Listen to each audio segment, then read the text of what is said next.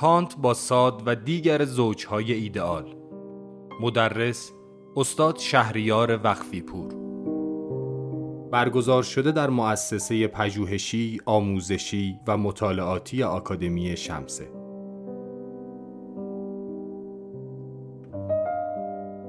یکی از تأثیرگذارترین نوشته های نظری در مورد مارکی دوساد مقاله است که ژاک لکان به عنوان مقدمه بر کتاب فلسفه در اتاق خواب نوشت و در آن با برقراری مواجهه میان کانت و ساد به نتایج خیره کننده ای رسید.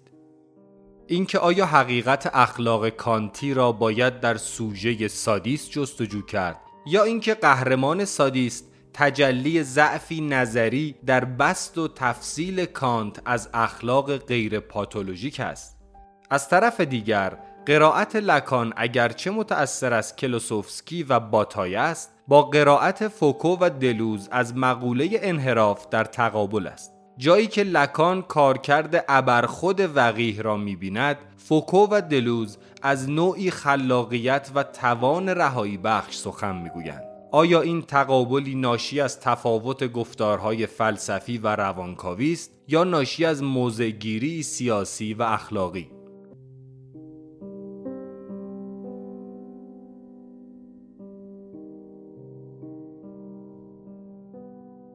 در مورد انحراف صحبت کنیم. و خب حالا انحراف به عنوان بیشتر از همه می‌خوایم به عنوان یک ساختار روانی ساختار در واقع روانی که میگیم یعنی ساختار میل ورزی سوژه رو به عنوان انحراف به عنوان یکی از این ساختارها در کنار دو تا ساختار روان نجندی و روان پریشی اما خب قبل از اینکه وارد بحث شیم بعد نیست اینو بگیم که خب صحبت کردن در مورد ساختار انحراف چندان راحت نیست و همینطور میشه گفتش که با مشکلات خاصی داریم آمیخته هستش اول از همه این که خب حالا به دلایلی که جلوتر میگیم منحرف خیلی کم پیش میاد که برن سمت روانکاوی و بخوان روانکاوی بشن. برای همین چندان برخوردی روانکاوا با انحراف ندارن. به طوری که حتی گروهی از روانکاوا اعتقاد دارن که انحراف صرفا برساخته نظری هستش. نه اینکه عملا وجود داشته باشه. از طرف دیگه خب وقتی که صحبت از انحراف میشه یعنی به سرعت انگار که خب نرم و هنجال هستش که انحراف رو تعریف می‌کنه. یعنی که به حال انحراف گویا انحراف از معیار یا انحراف از هنجال هستش. و البته خب به طور دیگه هم همینطور که فوکو میگه میگه که انحراف اعتقاد داره که در اون پروژه به حال تاریخ جنسیت به این موضوع اشاره می‌کنه که ما منحرف نه منحرف ها وجود نداشتن تا اینکه سکسولوژیست ها اونا رو انحراف رو ابداع کردن. و از طرف دیگه میگه که انحراف صرف انحراف اون حالا شورش یا ساخت شورش یا قانون شکنی و تخطی هستش که با استفاده از تعریف اون یک هنجار مشخص میشه و رفتارهای پذیرفته شده از نظر اون جایی که خب به حال این هنجار رو تعیین می‌کنه انحراف در واقع یک طور تعریف منفی این خواهد شد. البته اینجا باید به این نکته اشاره کنیم که وقتی فوکو به این موضوع هم این رو در راستای همون تبارشناسی و همینطور میشه گفتش که تحلیل گفتاری خودش پی می‌گیره. البته در تاریخ جنسیت استراتژی هایش ساخته شدن سوبژکتیویته رو هم توضیح میده. و اونجا خب به حال روی انحراف یک ارزش گذاری انتقادی می‌کنه و منحرفان رو در واقع قهرمان هایی می‌دونه که در مقابل هنجار قرار می‌گیرن. الان این هنجار که می‌ذاره؟ در واقع فوکو هستش که خب این هنجارها رو سیاست های کنترلی قرار میدن. یعنی با توجه با تعریف انحراف هنجار تعریف بشه و از اون طریق بتونن که بدنها و روابطشون رو کنترل بکنن. از طرف دیگه این موضوع هم مطرح می‌کنه. هم فوکو و هم روانکاف ها و اینها مطرح می‌کنن که اصولا روابط قدرت در این حال یک روابط اروتیزه اروتیزه شده هستش. به عبارت دیگه انگار که حالا اون سیاست های کنترلی در پی این هستن که بدن سوژه رو و لذتی رو که این بدن می‌تونه ازش بهره من بشه رو از این استفاده کنن برای اینکه بتونن حالا به لذت برسن. همینجا توی پرانتز زمین رو بگم که تعریفی که حالا لاکان از بدن ارائه میده میگه بدن ما در مورد بدن می‌دونیم که می‌تونه لذت ببره.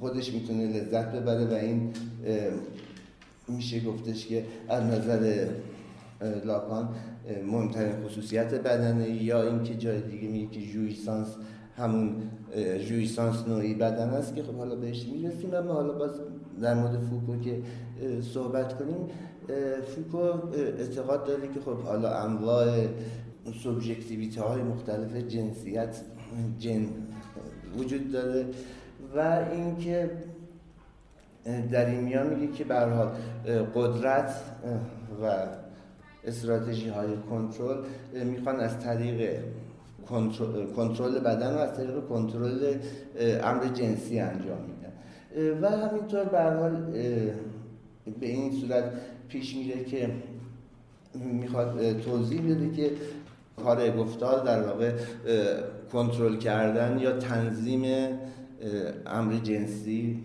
و جنسیت هستش. خب اینجا خب ما حتی می‌تونیم ببینیم که فوکو دچار چه اشتباه حال اشتباه بنیادی نه اینکه پروژهش با یک پیشفرض غلط شروع شده و بالاخره به جایی می‌رسه که حتی تنافر یا عدم تقاطع گفتار و امر جنسی رو نادیده می‌گیره. این به چه معنیه؟ به این معنی هستش که خب امر جنسی یا جنسیت همون جنسیت در واقع اون چیزی هستش که دالی تو ناخودآگاه براش نداریم یعنی برای تفاوت جنسی. این که ما برای تفاوت جنسی دالی نداریم به چه معناست؟ یعنی در حالا ناخودآگاه دالی نداریم به این معنا هستش که در واقع ما بدن انسان حالا چه مرد باشه چه زن باشه لذتش و و میلش یک میل فالیک هستش. یعنی که یا حالا اونطوری که به جای میل اینطوری می‌تونیم بگیم که چه مرد و چه زن لیبیدوشون یکی. لیبیدوی مردان است. لیبیدویی که می‌خواد ابژهش رو به چنگ بیاره و کاملا از آن خودش بکنه. خب پس ما می‌بینیم که ما صرفا یک دال داریم برای سوژه جنسی. و اون دال خب حالا اسمش هست در واقع فالوس نمادین یا فالوس به مثابه دال. پس ما یک دال یک دال داریم برای چه سوژه جنسی مرد و چه سوژه جنسی زن. که این خودش البته براومده از این هستش که اون اصل حالا بگیم اصل جویسانس یا یکی از اصول روانکاوی که رابطه یا تناسب جنسی وجود ندارد. خب و از این تناسب جنسی وجود ندارد خب به این وجود نداشتن تناسب جنسی رو نداشتن دالی برای این تناسب و ما خودش رو می‌تونیم دال بگیریم که گفتیم میشه همون فالوس نمادین که میشه دال سوژه جنسی. بعد از این مرحله پس اینجا می‌بینیم که چه برای مرد چه برای زن. ما اون چیزی که میل رو مشخص یعنی دال میل یا دال جنسیت یکسان یعنی همون فالوس هستش. و فالوس در این حال دال میل و همچنین دال ابژه میل علت ابژه میل یعنی دال اون فقدان اساسی هم هست که خب سوژه مردانه و سوژه زنانه هر کدوم به یک راه خاص خودشون میل میورزن یا میشه گفتش که از جویسانس بهره میشه. اما دو تا راهی که با هم دیگه هیچ در یک صفحه نیستن. به این معنی که می حالا در واقع سوژه مردانه در واقع به سمت ابژه یا بخشی از بدن زن معطوف میشه و می‌خواد اون رو به چنگ بیاره. زن هم به همین صورت در واقع اون ابژه‌ای که در طرف مرد حالا اون جویسانس فالیک رو هم برای سوژه زن می‌تونه ایجاد بکنه فالوس هستش. خب به عبارت دیگه یعنی سوژه زنانه با فالوس می‌تونه ارتباط برقرار کنه و از jouissance phallic یا jouissance اندام بهره شه و سوژه مردانه از ابژه که بخشی از حالا بدن زن هست که حالا توضیح میدیم به چه شکلی صورت می‌گیره. خب این دو تا سوژه یعنی چه مرد و چه زن برای اینکه بخوان سوژه میل بشن حالا یا سوژه جنسی هم هستن اتفاقی که میفته براشون باید ابتدا میشه گفتش که اخته بشن. یعنی که فالوس نداشته باشن. اخته شدن به چه معنی هستش؟ به این معنیه که همه کار رو نمی‌تونن انجام بده. انسان رو به عنوان سوژن باشه همه براش ممنوع این همه چه اینطوری باشه که همه کار همه کارها رو همه توانایی رو داشته باشه. یا اینکه بخواد با همه بدن مادر ارتباط داشته باشه یعنی اونو بخواد مال خودش بکنه. خب این میشه به معنی اختگی حالا یا اینکه بعد از اینکه کودک تو مرحله آینه فهمیدش که از مادر جدا است یعنی یک بدنش از بدن مادر جداست. همچنان با این فکر هستش که به هر حال تمام علاقه و توجه مادر به اون هستش. به عبارت دیگه یعنی بچه خودش رو در اونجا فالوس می‌بینه. اون چیزی که مادرش مادر رو کامل می‌کنه. و عشقی هم که مادر بهش نشون میده اینکه مادر بهش غذا میده ازش مراقبت می‌کنه و اینها. اینها هم بچه در واقع باید بگیم که به یک طور پیشا زبانی ناشی از اون اهمیت خودش می‌دونه. یعنی که چون فالوس هست مادر این کارها رو براش می‌کنه و این عشق مادر تشکر یا هدیه هستش که به خاطر این فالوسی که بچه هست این عشق و علاقه رو بهش میده.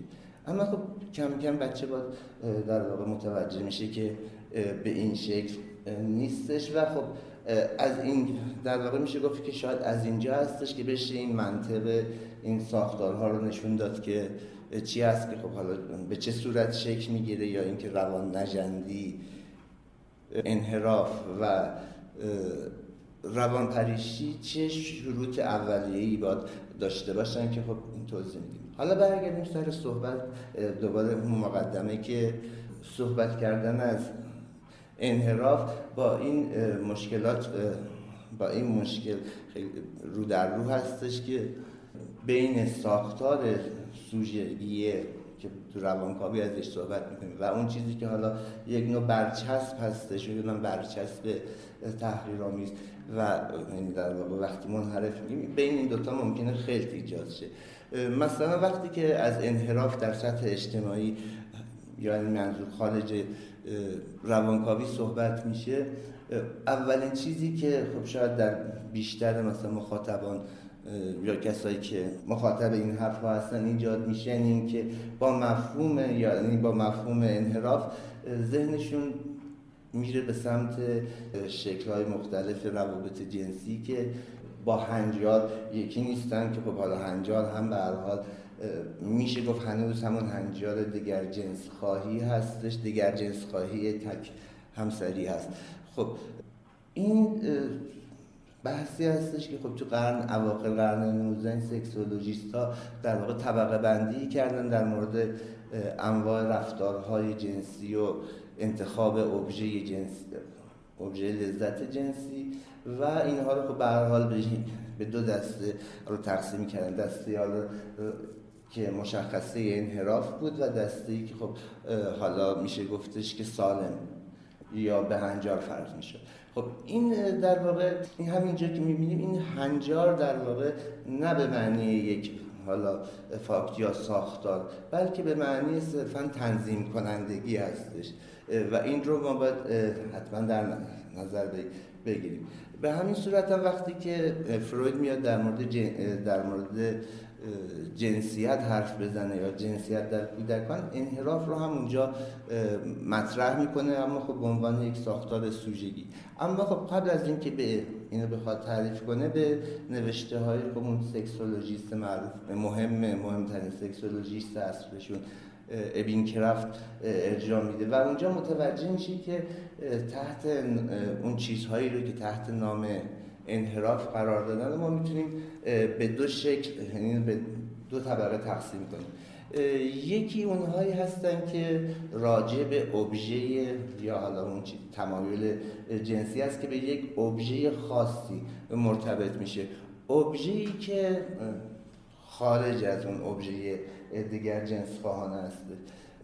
در واقع ابژه‌ای جز اون ابژه‌ای که برای تناسل و ادامه نسل به اون شکل هستش اما دسته دومی انحرافات رو در اون گروه قرار میده که میگه که این در این دسته دوم عملا قصد ابژه عمل جنسی با فرایند خلط شده. در واقع میگه که در این چیزهایی که به اسم انحراف از نوع دوم قرار میدن اون در واقع در عمل جنسی سوژه درگیر اون فرایند عمل میشه. فرایند ساختنش ساخت اونم ساختن چیزی که همراه با مناسک هست. خب در دستی اول خب با این توضیحی که خب میشه گفتش که یک نوع از انحرافات نظر که رفته گونی هستش که به ابژه جز ابژه تناسلی یا ارجاع میدن و شامل حالا انحرافاتی میشن مثل هم جنسگرایی و البته انحراف میگم از نظر که رفته بین. و خب حتی پدوفیلی. و دومی هاش و اون دومی که گفتیم ناشی از اشتباه گرفتن پروسه به جای هدف هستش تحت اون در واقع اورت نمایی سادیسم مازوخیس و اینها رو قرار میده. خب حالا اما خب فروید در ادامه توضیح میده که جنسیت رو ما باید با رانه توضیح بدیم و برای رانه ابژه تقریبا میشه گفتش که اهمیتی نداره. به عبارت دیگه رانه هر ابژه‌ای که در منطقش قرار بگیره رو می‌تونه ابژه خودش بکنه و اونو تبدیل کنه به یک امر مطلق چون که و اون امر مطلق هم در واقع نیستی هستش. یعنی کارکرد رانه که مثل یک دستگاه یا کارخونه هست اینه که هر ابژه‌ای که به چنگش اومد در اون رو بگیره و تبدیلش کنه به نیستی. یعنی اینکه خب چطوری تبدیلش کنه به نیستی؟ تمام ویژگی هاشو ازش حذف بکنه. به عبارت دیگه میشه گفت پس رانه به ویژگی های ابژه بی هستش. پس به این صورت میشه گفتش که ما نمی‌تونیم با توجه به ابژه سوگیری جنسی سوژه رو توضیح بدیم. پس حالا اگه الان بخوایم از انحراف صحبت کنیم و اون رو مستقیما هم به امر جنسی وصلش کنیم اون نباید مبتنی بر این باشه که چه ای رو انتخاب کرده سوژه. در واقع هیچ فرقی نداره که بگیم که اون ابژه هیچ چیزی در مورد سوژه و شکل میل ورزی و ساختار میل ورزیش نمیده. اما خب اون دومین چیز یعنی اون دسته ای از رفتارهای جنسی که همراه هستن با یک نوع فعالیت با یک پروسه که پروسه آین و مناسک سازی هستش و اینقدر غرق این پروسه بشن در واقع این پروسه رو اصل بگیرن نه هدفش که خب لذت جنسی باشه. خب اینها رو این رو در واقع فروید به عنوان مشخصه ساختار انحراف قرار میده. حالا این یک توضیح حالا در ادامه باز بیشتر توضیح میدیم. اما باز هم اینجا همینطور که می‌بینیم قلبه یعنی در واقع اینکه تو قرن 19 و اوایل قرن 20 پارادایم انحراف همجنسگرایی بودش. در صورتی که حالا جالب توجه این هستش که فروید همونطور که فروید و دو نفر دیگه هم در همون زمان توضیح دادن توضیح میدن در واقع سوژه منحرف حالا در شکل خاصش سوژه فتیشیست در واقع میشه گفتش که اون استراتژی انحراف اون شکل در واقع سوژه شدنش کلا دفاعی هستش در برابر همجنسگرایی. به عبارتی حالا اونطور که فروید میگه در واقع مثلا فتیشیست یک همجنسگرای شکست خورده یا ناکام هستش. اینجا حالا اینکه داشتم این هم در این نکته رو گفتم اینم باید اشاره کنم توی اون حالا بگیم ویژگی های خاص ساختار انحراف که تنها ساختاری هستش که جنسیت محور هست به چه معنی جنسیت محور؟ این که یعنی منحرف فقط سوژه های منحرف فقط مرد هستن. اون هم به معنی بیولوژیکیش. در واقع ما میشه بگیم که سوژه منحرف زن نمی‌تونه سوژه منحرف باشه. اگرچه خب اینجا باید این مد نظر داشته باشیم که سوژه به حال در خصوصا در انحراف اون چیزی که خیلی بارز هستش اینه که ما با زوج طرف هستیم. حالا چه زوج؟ زوج در واقع سوژه منحرف و قربانیش. از این منظر خب هم قربانی و از اون طرف دیگه ما می‌تونیم یک زوج دیگه هم تعریف کنیم. زوج در واقع حالا به عنوان سمتوم مرد من... سوژه منحرف یا هم راهش. خب اینو مثلا خب یک عده از سوژه های منحرف که به طور خیلی ویژه شد بیشتر از همه از اون آشنایی داشته باشیم توی همین ساختار انحراف. بعضی از قاتل های مثلا زنجیری هستن دیگه. در خب میون این قاتل های زنجیری ما بعضی وقتها دیده میشه که زن و مردی با همین کار می‌کنن. خب اینجا زن اون زن رو در واقع می‌تونیم بگیم که شریک سمتوم انحرافی اون مرد میشه. این یکی از شکل هایی که خب سوژه زنانه می‌تونه در واقع یک شکلی از سوژه منحرف باشه. اما باز به طور خاصتر میشه یعنی اینو گفت که اگر ما دنبال سوژه منحرف در انحراف در زنان فقط وقتی ظاهر میشه که در نقش مادر باشن. این رو هم بازم بد نیست که بهش اشاره کنیم که مثلا نظر لاکان مادر زن به معنی واقعی زن نیست یا اون زنی هست که وجود داره. خب این رو هم به چه با چه توجیهی همچین حرفی می‌زنه؟ با این حرف که خب در فرهنگ در تمدن کنونی ما که خب حالا به هر حال داده شد که هماهنگ میشه زن و مرد خودشون در ارتباط با فالوس تعریف می‌کنن. به وقت یعنی در ارتباط با فالوس هستش که سوژه میل میشن. و اما خب در این فالوس میگیم اون آلت مردانه نیست اما نسبتی باهاش داره. اگه ما طبق یادمون باشه که از نظر لاکان کائنات شناسی سوژه یعنی جهان سوژه در واقع سه تا ساحت یا نظام شامل میشه. خیالی یعنی خیالی یا تصویری اسمش رو بذاریم imaginary در واقع. اون ساحتی هستش که خب با ادراک حسی سر و کار داره و واحد ادراک حسی می‌تونه باشه. یعنی مثلا یک تصویر یک بو یک مزه. این در این ساحت تصویری یا خیالی فالوس در واقع یعنی میگیم فالوس خیالی میشه گفتش که همون آلت مردانه میشه. اما تفاوتش با آلت مردانه این هستش که فالوس در واقع اون آلت مردانه ای هست که همیشه erect هستش. به عبارتی از اون جایی که هیچ مرد نیستش که همچین حالتی هم داشته باشه. حتی در در ساحت خیالی هم فالوس ندارن. خب حالا چرا در واقع؟ ما این فالوس خیالی رو آلت مردانه در حالت erect شده‌ش لاکان توضیح میده به این صورت که خب اولا به خاطر شکلش که خب با شکل یا اون کلیت کلیت انسان که یعنی انسان راست قامت هستش این شباهت تصویری هست و خب ما میدیم در ساعت تصویری این شباهت ها هستش که عمل می‌کنه و اندازه ها این یک مسئله. مسئله این که در تمام فرهنگ هایی که هنوز هم یعنی از بین نرفتن الان وجود دارن اون چیزی که حالا نماد رابطه جنسی باشه این erect شده یه مرد هست. و خب این خودش نشونه میل میشه. مثلا وقتی که یعنی خیلی گویا بدیهی هستش که مثلا وقتی در هنگام قرار باشه رابطه سکس انجام بشه و مرد نتونیم به این erect شدن برسه خب در واقع شکایت زنی میشه که خب منو دوست نداری به من میل نداری.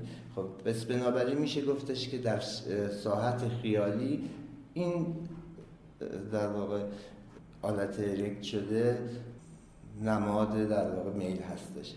در اینجا خب در سطح خیالی خب پس میشه گفتش که فالوس این فالوس خیالی تصویری هستش این در همین سطح تصویری هم شما خصوصیت ویژه فالوس رو می‌بینید.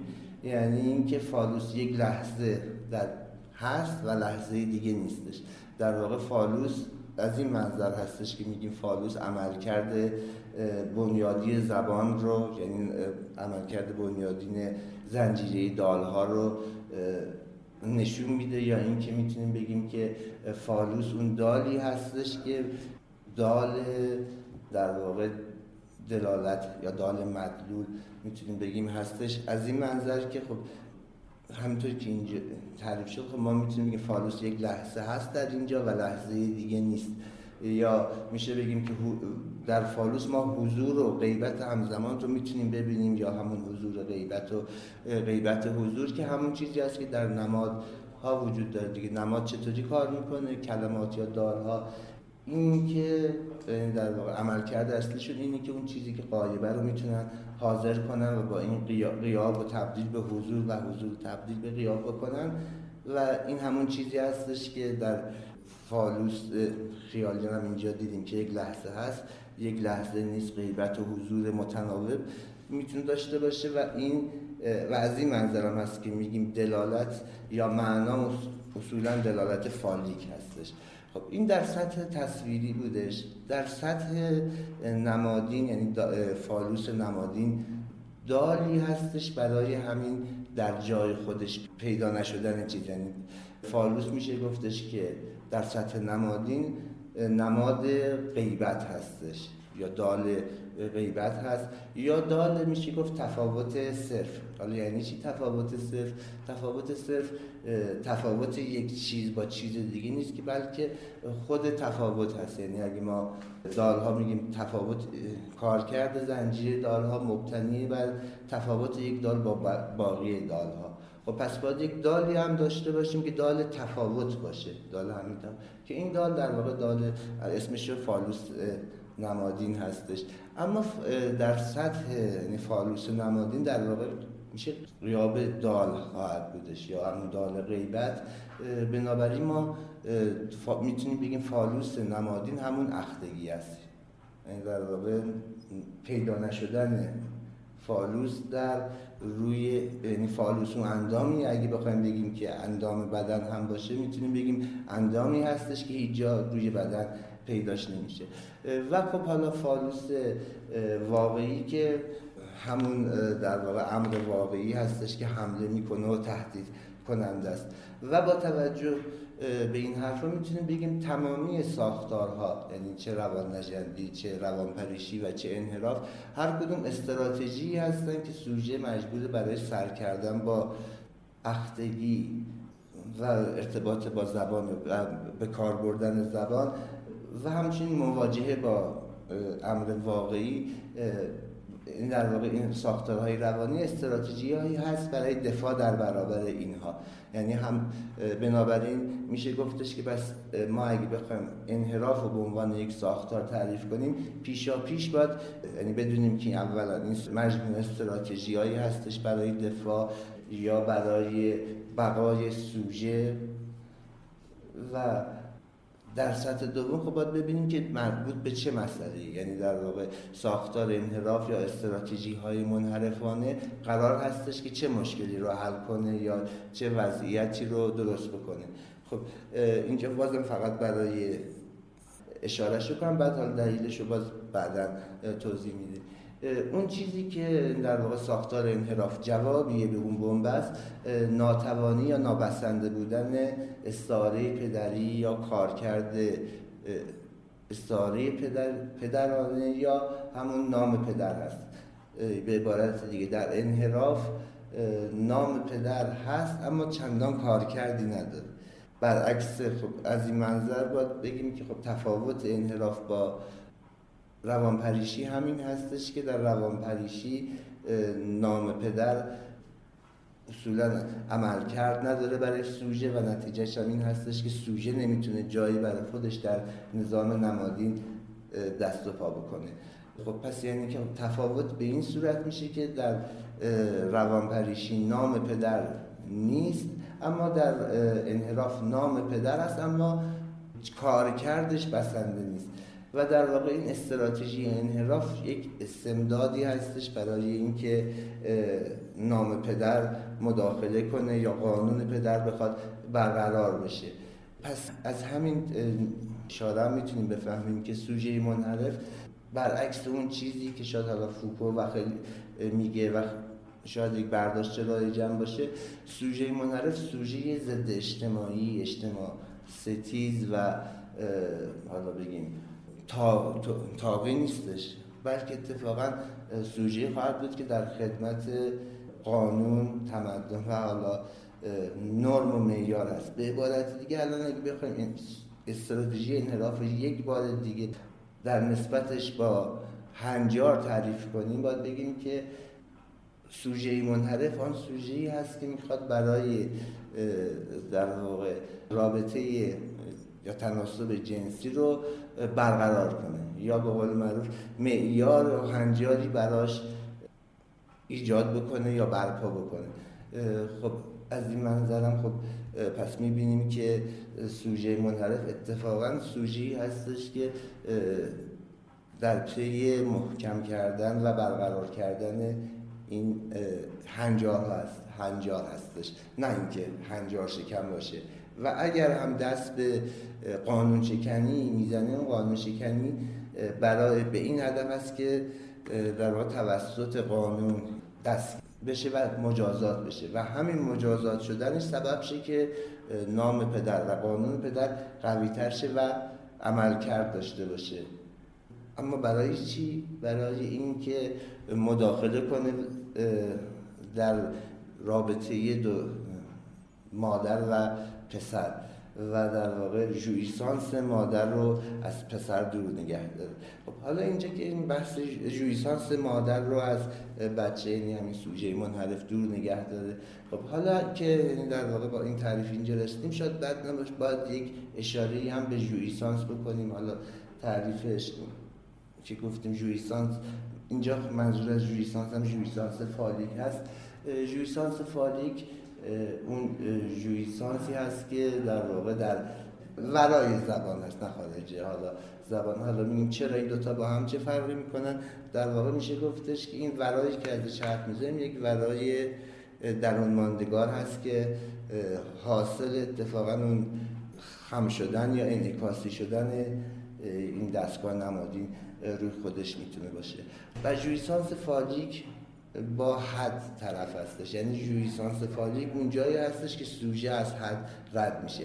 حدی که خب برای بقا و زنده موندنش لازم به عبارت دیگه میشه گفت ژوئیسانس اون چیزی هست که نابود می‌کند. ژوئیسانس اون چیزی که جدا می‌کند. و خب حالا با این طرف میل اون چیزی بود که پیوند می‌داد. پس در واقع میل می‌تونه راهی باشه برای اینکه در واقع میل دفاعی باشه در برابر جویسانس یا می‌تونیم بگیم که میل اون چیزی هستش که جویسانس رو مقید می‌کنه و یک طور براش محدوده مشخص می‌کنه. جویسانس در این حال می‌تونیم بگیم که اون چیزی هم هست که سوژه در صورت تجربهش می‌تونه غرقش بشه. حالا و اینجا به طور خاص بد نیستش به همون اسطوره نارسیس اشاره کنیم که در واقع جویسانسی که خب حالا جویسانسی برآمده از تصویر که خب حالا میگیم مربوط به رانه بسری خواهد بود آنچنان غرق عمل این جویسانس آنچنان خودش درگیر یعنی نارسیس رو درگیر خودش کرد که حتی بقای ارگانیسم رو هم فدای اون کرد. در واقع این جویسانس اون چیزی هست که در سطح رانه با خودشون نشون میده. در واقع میشه گفت سوژه جویسانس وجود نداره. در جویسانس وقتی که پای جویسانس به میان میاد یعنی یا پای به حال رانه ها اون چیزی که در سطح رانه لذت می‌بره نه سوژه بلکه اون منطقه شهوتزای بدنش هست. به عنوان مثال در سطح رانه دهانی وقتی که این رانه دهانی به کار میفته یعنی اینکه فقط قرار هست دهن کار بکنه به طور مدام حالا اینکه چه اون چیزی که قرار است دهن از میان دندان ها رد شه هم می‌تونه غذا باشه ابژش هم غذا باشه یا مثلا حرف باشه و به این صورت فرقی نمی‌کنه. این باید به حال دهان کار بکنه. یعنی در سطح رانه رانه دهانی به این شکل عمل می‌کنه و خب گفتیم که حالا اون در اون سطح اونقدر بخوره یا اونقدر حرف بزنه حتی اینکه مثلا یا اونقدر نخوره تا حالا بمیره. ما خب حالا در این سطح خب می‌بینیم که در اینجا ما نمی‌تونیم بگیم که در این سطح رانه این که حالا اگه پرخوری عصبی باشه هی خوردنی بخواد وارد دهان شه اینجا نمی‌تونیم بگیم سوژه داره لذت می‌بره. بلکه انگار سوژه کنار گذاشت یعنی سوژه دیگه حتی بدنش وجود نداره و کل بدنش رو یک منطقه شهوت یعنی منطقه دهن گرفته.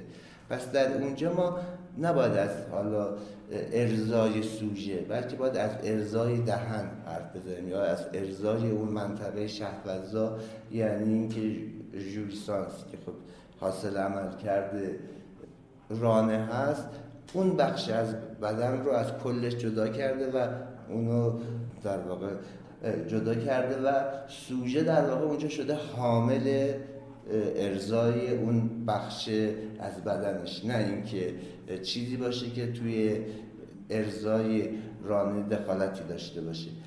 از طرف دیگه اینجا هم باید این نکته هم بهش اشاره کنیم که رانه ها همیشه رانه های رانه جزئی هستن. یعنی ما رانه ای رو نمی‌تونیم رانه ای وجود نداره که به کل بدن سوژه و حالا هدف طبیعیش یعنی همون بقای نفسش معطوف باشه. در واقع رانه همیشه رانه جزئیه و شامل اون جاهایی از بدن میشه که سوراخ دارن یا به قول معروف درون بدن می‌تونه با فضای بیرون از اون طریق مرتبط بشه.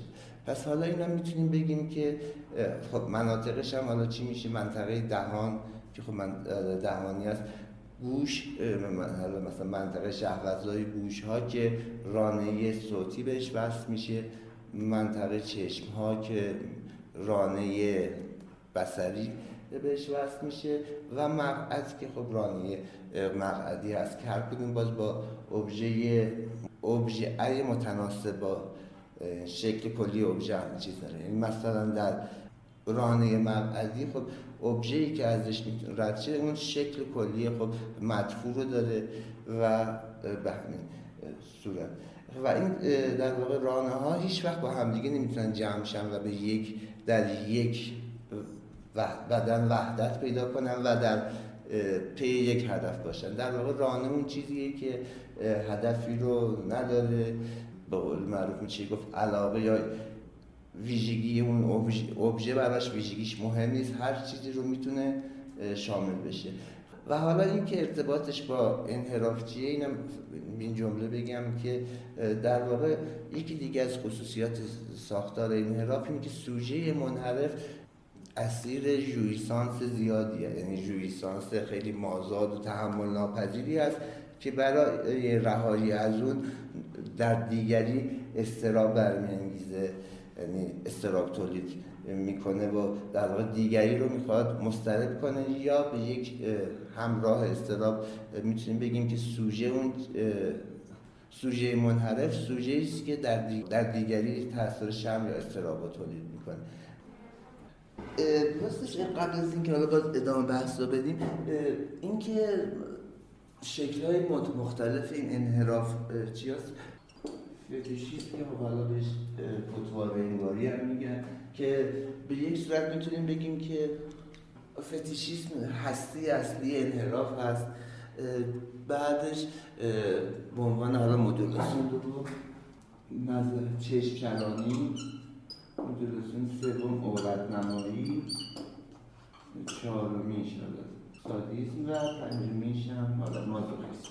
خب این پنج تا مدولاسیون در اون مدولاسیون های اصلی فتیشیسم چشکرانی عورت نمایی سادیسم و مازوخیسم خب حالا سوال می‌تونه این باشه که مثلا چشکرانی رو ما توی نولوتیک ها هم داریم سایکوتیک هم باشه. اون چه فرقی می‌کنه؟ اون چشکرانی در اونجا با این چشکرانی که به عنوان یک مدولاسیون انحراف هست؟ یا به فتیشیسم که ما می‌بینیم که خب باقی به حال فتیش در تمام میشه بگیم در دوره از زندگی همه سوژه ها ظاهر میشه. و از اون مهمتر خیلی از کارکردهای اجتماعی در واقع می‌بینیم ساختار یعنی استراتژی همون استراتژی فتیشیسم هستش. گفتیم که سوژه منحرف چون به طور همیشگی و به طور همیشگی و مکرر دچار حالا استراب شدیدی میشه. خب اون شدیدش هم ناشی از این هست که در واقع خودش رو ابژه یویسانس مادر می‌بینه. ببین به عنوان یک حالا حالت تمثیلی بگم که در یک خانواده ای که ما پدر چندان در خانه نیست یا جدی گرفته نمیشه. از خب جدی گرفته شدن هم در واقع پس از طرف مادر باید باشه. جدی از طرف مادر جدی گرفته نمیشه. پس چندان در رابطه بین پسر و مادر دخالت نمی‌کنه و در واقع پسر رو رها کرده در چنگ حالا مادر و مادر در واقع اونجا به قول معروف هیچ قانونی یا هیچ چیزی که محدودش کنه دیگه وجود نداره. از طرف دیگه مادری که در اینجا در یک همچی ستینگی هم هست باید مادری باشه که تمام نیروگذاری روانیش رو روی پسرش کرده باشه. و از اون طرف هیچ نیازی نشون نده. یعنی هیچ این که پسرش بخواد احساس کنه که مادر فقدانی داره یا از فقدانی داره پس بنابراین میلی داره اینو نباید احساس کنه و درک یعنی مادر به عنوان سوژه می هیچ وقت نبینه. از اون و از اون طرف هم میشه گفتش که مادر باید علاوه بر اینکه خودش رو بی نیاز نشون میده یک طوری به همراه با پسرش حالا یک زوج رو تشکیل بدن این زوج حالا مهم هم هست که بگم که منظور از زوج در واقع زوجی هستن که شریکی شریک حالا سمتوم هم دیگه میشه یا در واقع شریک جویسانس یعنی با یک جویسانس مشترک بینشون سبب میشه که این زوج دو نفری جدا بشن از جامعه. یعنی از و خب در چنین حالتی بچه این پسر بچه‌ای که پدری هم در واقع حاضر نیستش که مداخله بکنه و در اون خونه با جویسانس مادر در واقع اسیر اون هستش. حالا چرا میگیم این اسیر اون هست یا یک می‌خوایم یک حالت ترسناکی داشته باشه؟ چون خب ما در واقع مادر گفتیم اینجا به عنوان کسی که حالا اینجا اتفاقا خود مادر نه فقط نقشش. به عنوان کسی که تغذیه می‌کنه و بچه رو نیازاشو برطرف می‌کنه و میشه گفت زنده موندن بچه به مادر وابستگی داره خب این استراب هم تولید می‌کنه که می‌تونه همه اینا رو ازش بگیره. و از جمله در این حال مادر هم این رو عملا نشون داده که یعنی همچین تهدیدی تهدید واقعی هستش نه یک تهدید تصور شده. خب در چنین حالتی وقتی که اون و این مادر در واقع مادر باید سختگیر و منضبطی باشه. یعنی سختگیر باشه و یک انضباط خیلی اکیدی رو برقرار کرده باشه. تو خونه در چنین شرایطی خب تنها راهی که گویا میمونه برای اون بچه برای اینکه بخواد هم در اون موقعیت یک طوری زنده بمونه و هم اینکه در این حال فضا رو مهیا بخواد بکنه برای اینکه دخالت صورت بگیره و اون رو از مادر جدا کنن این هستش که یک نوع خاصی از سوژه بودن رو تجربه کنه. و این نوع خاص از سوژه بودن در واقع سوژه شدن از طریق ابژه بودن هستش. یعنی در واقع سوژه منحرف خودش رو ابزاری می‌سازه در دست دیگری بزرگی که خب در اینجا خب میگیم دیگری بزرگ اولیه یا مادر هست. در واقع سوژه منحرف یعنی که خب مردی هست که در واقع خودش رو ابزار لذت بردن ابزار انجویمنت یا همون سرخوشی مادر قرار داده. خب این سرخوش در واقع میشه گفتش که به این صورت هستش که یک عمل کرده دوگانه داره. هم به خواست در واقع یک حاشیه امنی بخواد درست بکنه برای اینکه خب به حال مادر رو راضی نگه میداره و در این حال بخواد سوراخی در قدر قدرتی مادر ایجاد کنه و یک طور اختگی مادر رو اعلام کنه. اما در این حال ما می‌بینیم که در این حال مادر براش اون دیگری بزرگ اولیه هست یعنی اون دیگری بزرگی قدر قدرت دیگری بزرگی که عوض به هیچ قانونی تن نمیده. در واقع خب این فضایی رو باز کنیم که بخواد در این حال نشون بده که مادر به من نیاز داره. یعنی در واقع این پسر پسر در این حال هم اعتقاد یعنی نشون میده که مادر اخته نیست هم نشون میده که مادر اخته هست.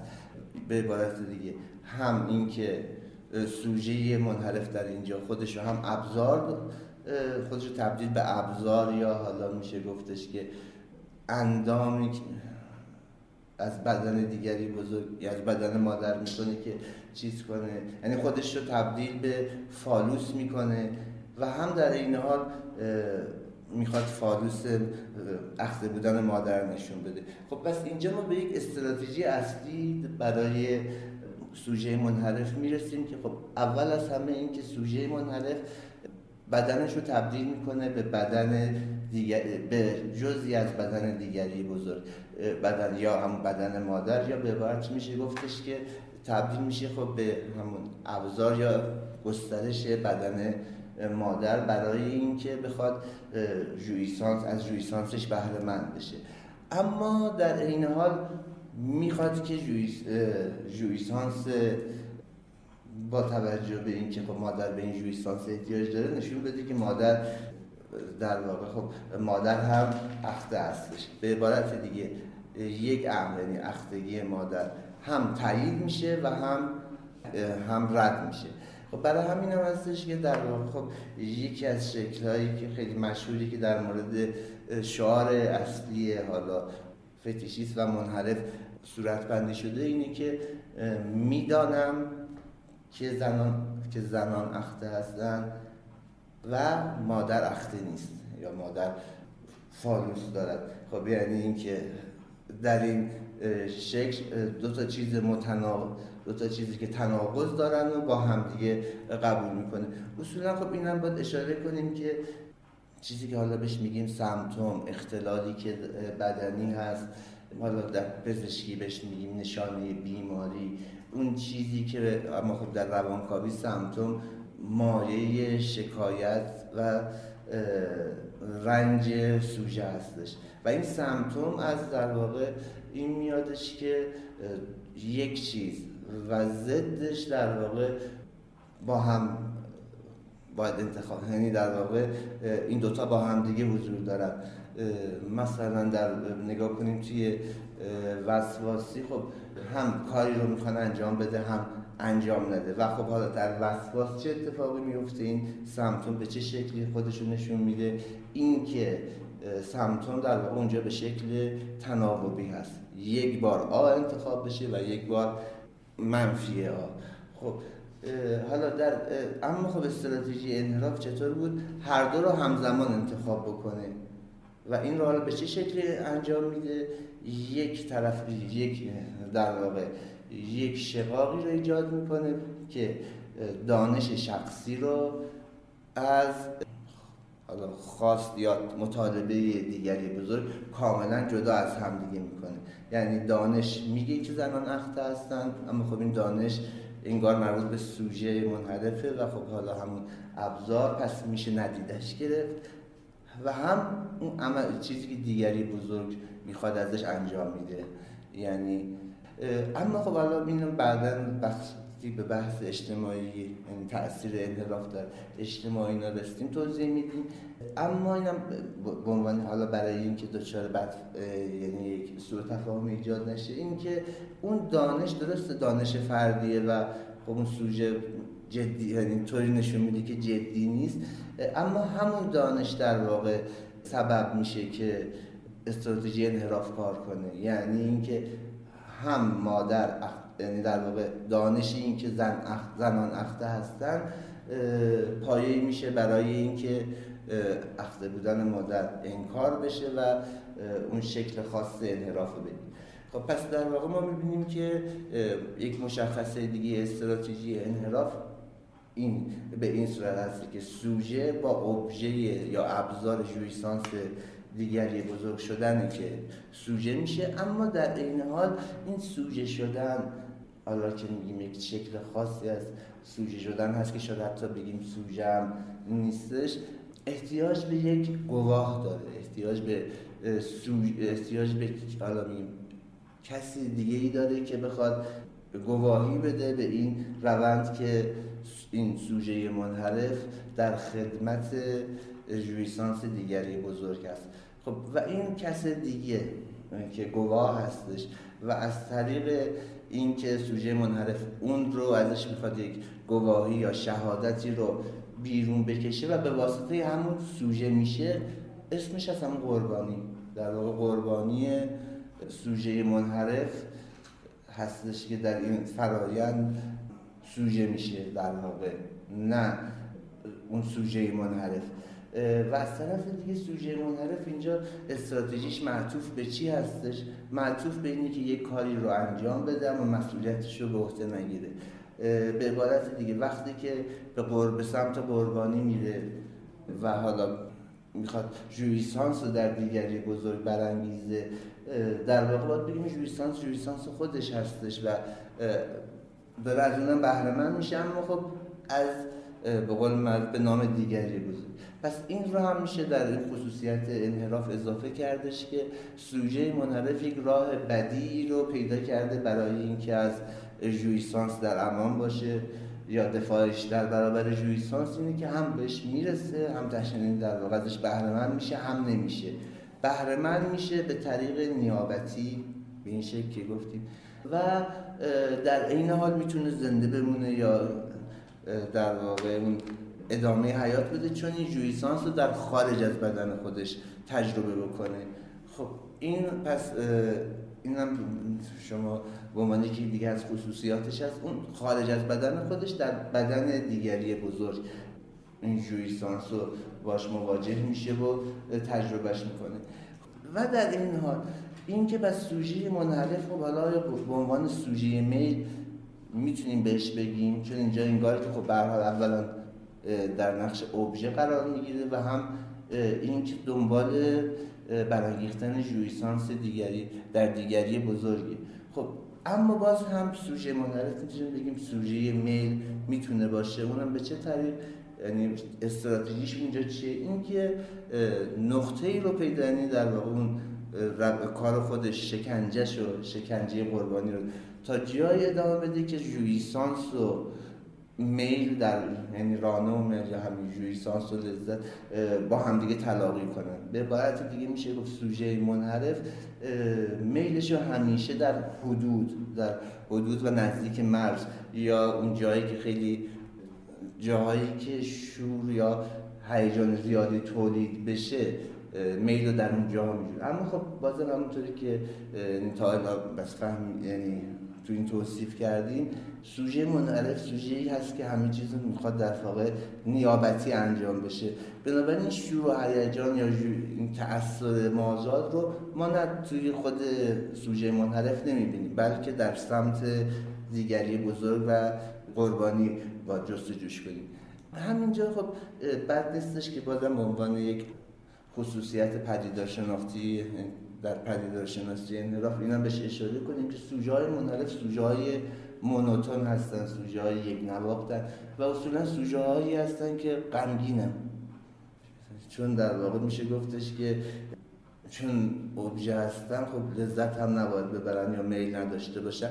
و خب حالا این پنج تا شکل مختلفش با همین چیز می‌تونیم توضیح بدیم. یعنی در واقع با این شکل حالا بزنیم از اینجا شروع. اول از چش چرانی چش چرانیش برای سوژه منحرف چه کار کردی داره کارکردش در واقع این هستش که نشون میده میل یا لذت در سمت دیگران دیگر اون زوجی که داره دید می‌زنه وجود داره نه در سمت من در سمت سوژه منحرف خب و حالا اینجا بس بگیم تفاوتش با چشم چرانی نوروتیک چی می‌تونه باشه؟ چی هستش؟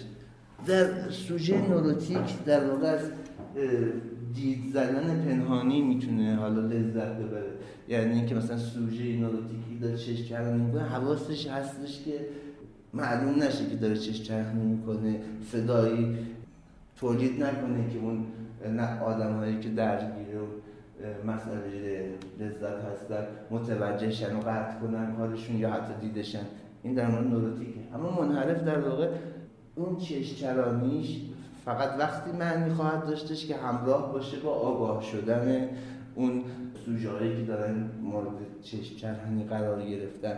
یعنی اینکه به یک منحرفی که داره چشم می‌کنه حتما صدایی درست می‌کنه بعد از مدتی یا اصلا میره اون وسط. ظاهر میشه که اون افراد متوجهشن که تمام مدت تحت نظر بودن و خب به هر حال شرم و چیز هم توشون تولید شرم یا استراب تولید شه خب نمایی چه چیزی هستش؟ در عورت نمایی این که خب اون سوژه منحرف در مکان اون در یک مکان عمومی در حالتش رو به آب به آبری به حالا زن یا زوجی که از اونجا رد نمایش بده براش برای اونها. حالا این کار به چه چیزی هستش؟ یعنی به چه هدفی انجام میشه یا چگونه در این استراتژی جواب میده؟ اینکه وقتی که این سوژه منحرفی که در آلتش رو در فضای عمومی به نمایش می‌ذاره برای یک دیگر یک جنگ در این حال خب ایرکت نمی‌کنه. به عبارت دیگه این میشه گفت تفاوت شاد با عورت نمایی که اگه در حالا یک سوژه نوروتیک اتفاق بیفته همین هستش. یعنی اینکه سوژه منحرف عورت نما داده با این کار نشون میده که من لذت نمی‌برم. من صرفا ابزار هستم که حتی اون نشانه لذت یا میل هم توش نیستش. خب حالا سادیسم و مازوخیسم به چه صورت می‌تونیم بگیم که این در این استراتژی میگنجه. خب سوژه سادیسم که در واقع قربانی رو پیدا کنه و اون رو شکنجه میده. شکنجه دادنش هم برای این هستش که آموزشی بهش بده. در واقع اون رو تبدیل به سوژه‌ای بکنه که شایسته عشقش باشه. در واقع اینجا می‌تونیم بگیم که سوژه سادیست سوژه‌ای هستش که می‌خواد انضباط رو به دیگری آموزش بده تا اون رو شایسته عشق بسازه. و این کار توسط شکنجه انجام میده. و اما همیشه این هم هستش که گفتیم که اینا در حدود میجوه سوژه سادیست در واقع خب قربانیشو اونقدر شکنجه میده می‌خواد اونو به مرزهای یا به حدود خودش برسونه.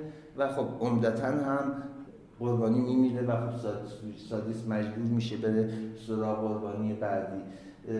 و خب حالا مثلا در مازوخیسم به چه صورت؟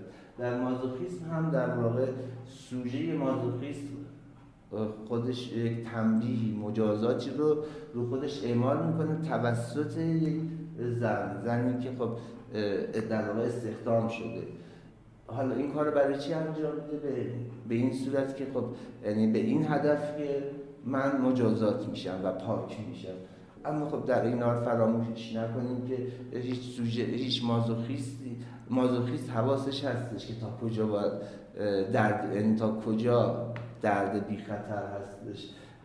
به عبارت دیگه هیچ وقت در این مناسک مازوخیستی اون سوژه مازوخیست در واقع نظر بدنی دچار مشکل نمیشه یا جراحت جدی نمی‌بینه و خب حالا می‌رسیم به اون چیزی که حالا میگیم هسته اصلی انحراف هست که خب این رو باید استراتژیش رو بهتر توضیح بدیم. اما خب در فتیشیست در همین سطح اول چه اتفاقی میفته یک ما با یک ابژه طرف هستیم یعنی همون فتیش. این ابژه چطوری تولید میشه؟ فتیش در واقع ابژه‌ای هستش که در عین حال نشانه هم هست. نشانه فالوس. فالوسی که خب میشه گفت مادر نداره. به عبارت دیگه فتیش سوژه فتیشیست با فتیش این امکان رو بهش میده که یک فضای باز یک سوراخی ایجاد کنه در جهان نمادین مادر که در اونجا در واقع بتونه اختگی مادر رو هم تایید بکنه هم رد بکنه و هم خودش در واقع هم به عنوان فالوس خودش رو برقرار بکنه و هم این که اخته نیستش. خب حالا فتیشیسم رو بزنید یک طور دیگه این استراتژیش این مکانیزم رو بهتر توضیح بدیم در واقع خب در تمام این پنج تا مدولاسیون اون چیزی که خیلی مهم بود به یک چند تا کارکرد اشاره کنیم که تو همشون هست. اول از همه اینجا اون توی تمامی این پنج تا ما می‌بینیم که تو تمامشون یک رانه خاصی مشترک هست یعنی وجود داره و عمل می‌کنه. خب اونم رانه بسریه خب پس این رو یادتون باشه که برای منحرف رانه بسری رانه غالب هست و حالا بچه غالب رانه هم میشه اون رانه بسری اما در این حال این چرا رانه بسری تونسته این دست بالا رو در میان همه اون باقی رانه ها پیدا کنه برای حالا منحرف؟ چون منحرف میشه گفتش که اون مدولاسیون خیالی ناخودآگاه هستش. اینو حالا شاید بشه این تقسیم بندی رو کردش که روان نجندی می‌تونیم بگیم اثر نمادین ناخودآگاه هستش. روان پریشی. اثر واقعیشه و انحراف اثر خیالی خب به چه معنی حال اثر خیالی به این معنی هست که رابطه سوژه فتیشیست و کلا سوژه منحرف همیشه در دوگانه هستش و خب در نظام خیالی هم ما با چی احساس یا تأثیر اصلی تأثیر رقابتجویی و نفرت هست. اینکه خب یا من باید ارباب باشم یا تو. و این جنگ ادامه پیدا می‌کنه. از طرف دیگه این سبب میشه که نوع نگاه یا برخورد منحرف مثلا با قانون به چه شکله یا با قانون پدر در واقع. این هستش که براش کافی نیستش که به قول معروف یک حکمی یک حکم حالا قانونی باشه که صورت کلی رو بگه باید در مورد تمامی مصادیقش هم به طور علنی و سریع اعلام بکنه. مثلا خب فرض کنید بازم همون مثال قاتل زنجیری که زنهای مثلا روسپی میکشته. نمونه هاش انقدر زیاده که خب حالا لازم نباشه مثال بزنیم. برای اون کارش رو برای چی انجام میده؟ تا برای اینکه قانون بخواد مداخله کنه و بگه که قتل این افراد مشغول به این شغل ممنوع هست و از این طریق دست تنبیه بشه که این قانون قوی تر باشه. خب حالا باید بگیم اما خب فتیش بس چطور ایجاد میشه؟ فتیش هم به حال اول از همه ابژه هستش. یک چیزی ابژه هست. و خب حالا اثر ما رانه بصری رو توش کجا می‌تونیم ببینیم؟ این هستش که اون چیزی که فتیش هستش باید قابلیت برق زدن یعنی انعکاس دادن و باستاب دادن نور رو داشته باشه. خب مثلا برای همین هم هستش که می‌بینیم توی این مناسک حالا فتیشیستی مثلا سادومازوخیستی اینها انواع خب حالا چرم و کفش چرم و شلوار چرم و چیزهایی که برق بزنن هستش. پس فتیش یکی از خصوصیاتش این هستش که باید برق بزنیم. برق زدن در واقع همون می‌تونیم بگیم که نگاه خیره دیگری بزرگ میشه یا همون ابژه رانه بسری چرا حالا به این صورت؟ اون چون برقی که حالا اون جسم می‌زنه انگار که داره دیگری بزرگ یا نگاش می‌کنه. خب این خاطره ای هم یک حکایتی از خود لاکان داره که وقتی که حالا جوان بود روزای تعطیل رود سن سوار قایقه قایقانا می‌شده اونجا میگشت و خب حالا اینکه لاکانم به حال بر خوش لباسی بودش و اینها در یک محیط کارگری یا اینطوری قرار گرفتن خب سبب می شدش که کاملا یعنی از اون جمع جدا باشه و خب حالا به حال طبق این مکانیزمی که همه جا هست که در این اجتماعات اون کسی که غریب باش، غریبه باشه یا از اون بیرون بزنه از اون پیش از اون زمینه در واقع خب هدف انواع پرخاشگری یا خشونت ها قرار می‌گیره.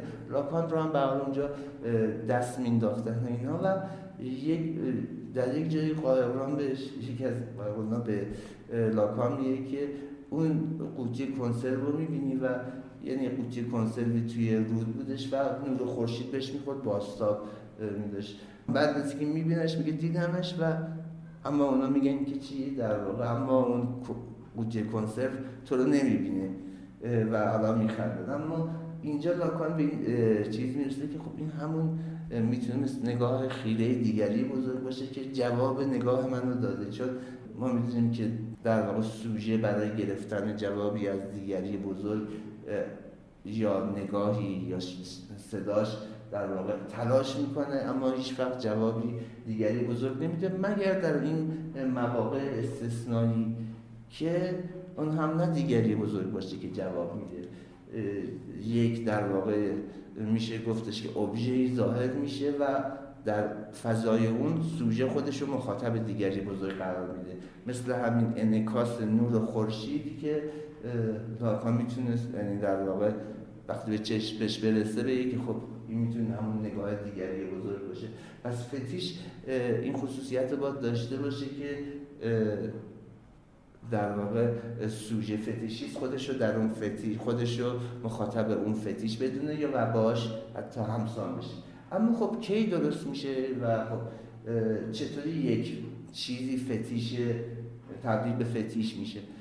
فتیش در واقع میشه گفتش که اون ابژه‌ای هستش که ناشی از برش اختگی روی بدن مادر هست. اگه این برش اختگی روی بدن مادر رو صورت بگیره و اون چیزی که باقی میمونه ابژه باشه یک ابژه باشه ما با فتیشیسم رو برویم اما اگه اون چیزی که باقی میمونه یک دال اعظم باشه با فوبیا که خب حالا اون بدن توضیح اما خب حالا این به چه معنیه؟ به عبارت میشه گفت فتیش اون چیزی هستش که یعنی در واقع آخر در آخرین لحظه ای که این فتیشیست می‌تونه نگاه بکنه و در این حال این که مادر در واقع آلت مردانه نداره رو بتونه از روش بگذره.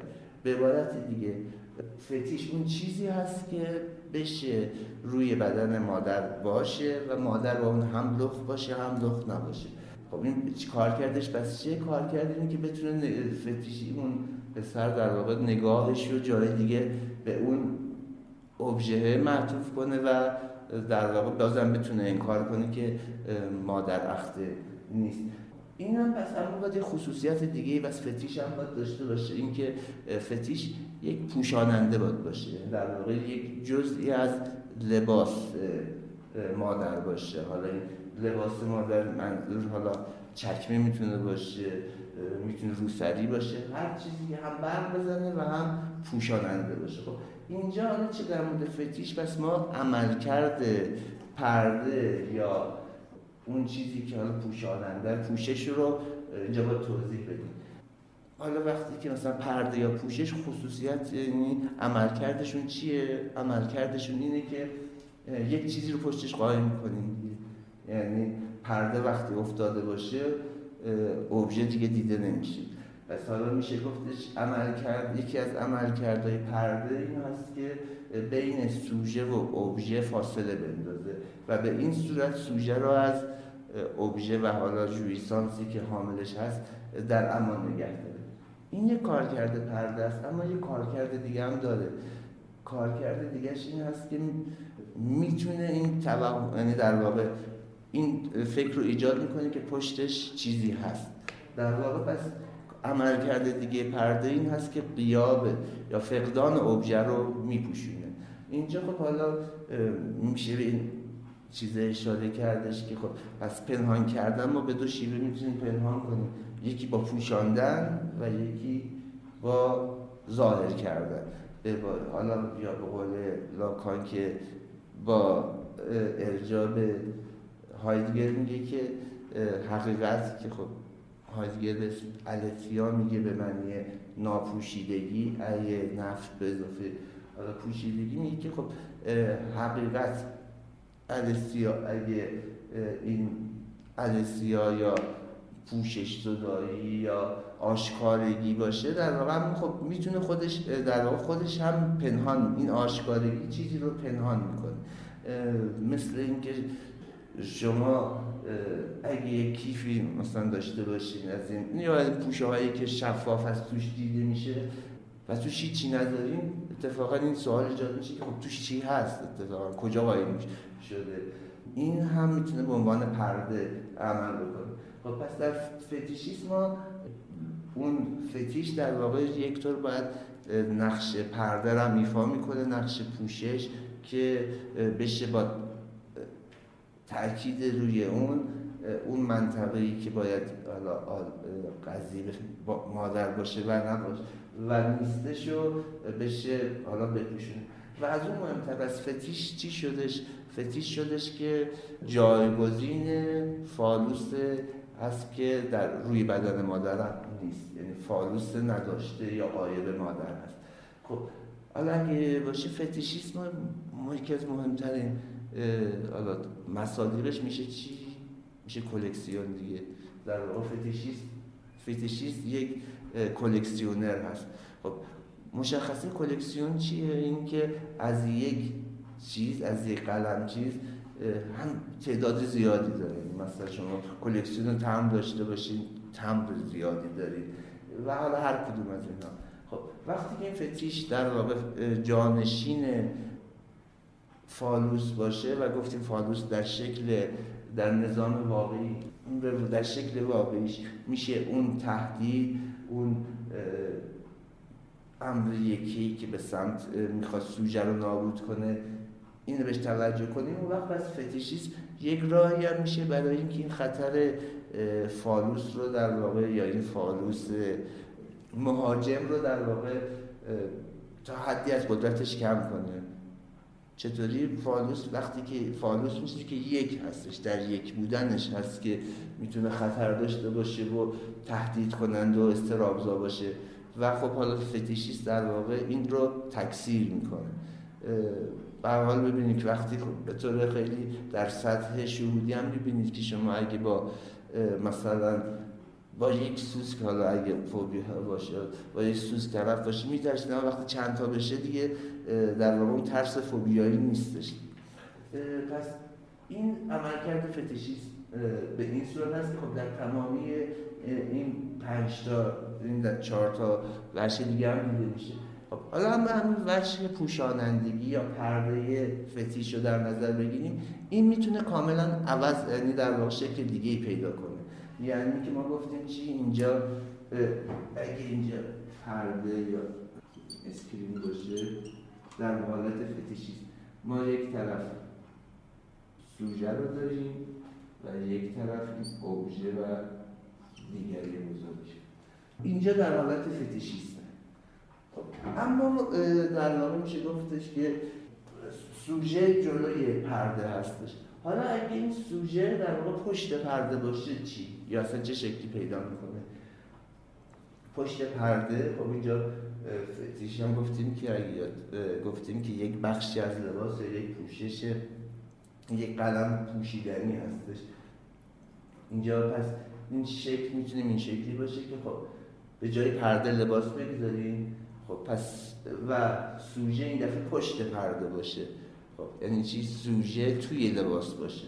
خب این شکل دیگه حالا می‌تونه بگه فتیشیست میشه که مبدل پوشی بشه.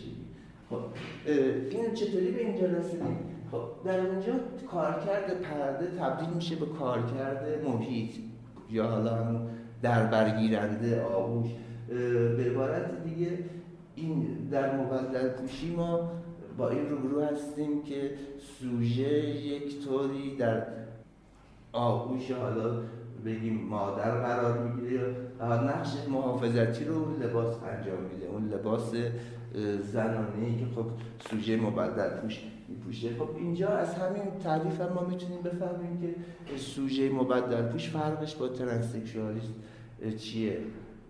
در واقع اونایی که ترنسکشوال هستن از جنسیت خودشون ناراضی هستن یا میشه گفتش که جنسیتشون رو با بدنشون بدن فکر بدن اشتباهی رو انگار سراغشون اومده و دنبال این هستن که بدن درستشون رو پیدا بکنن.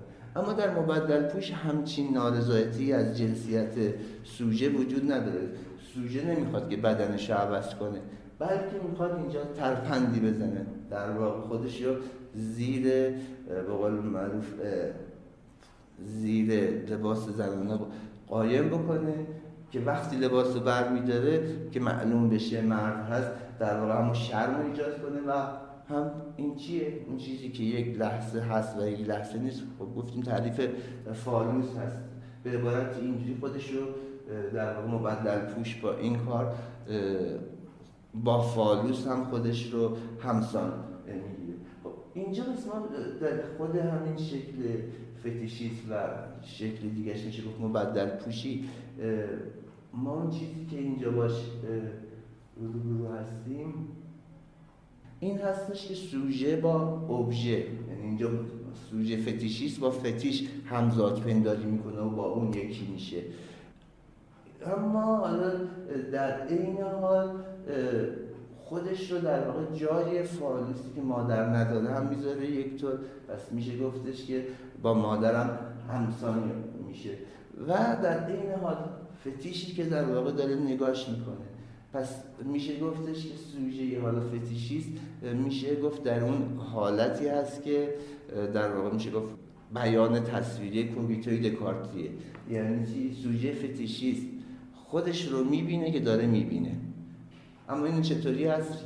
به عنوان فتیشیست یا کسی که فتیش رو جمع می‌کنه یا ازش بهره من میشه خب با فتیش همزاد پیدا می‌کنه اما در این حال خودش رو جای نگاه خیره دیگری بزرگ رو هم قرار میده و به عنوان اون نگاه خیره دیگری بزرگ یا جواب دیگری بزرگ.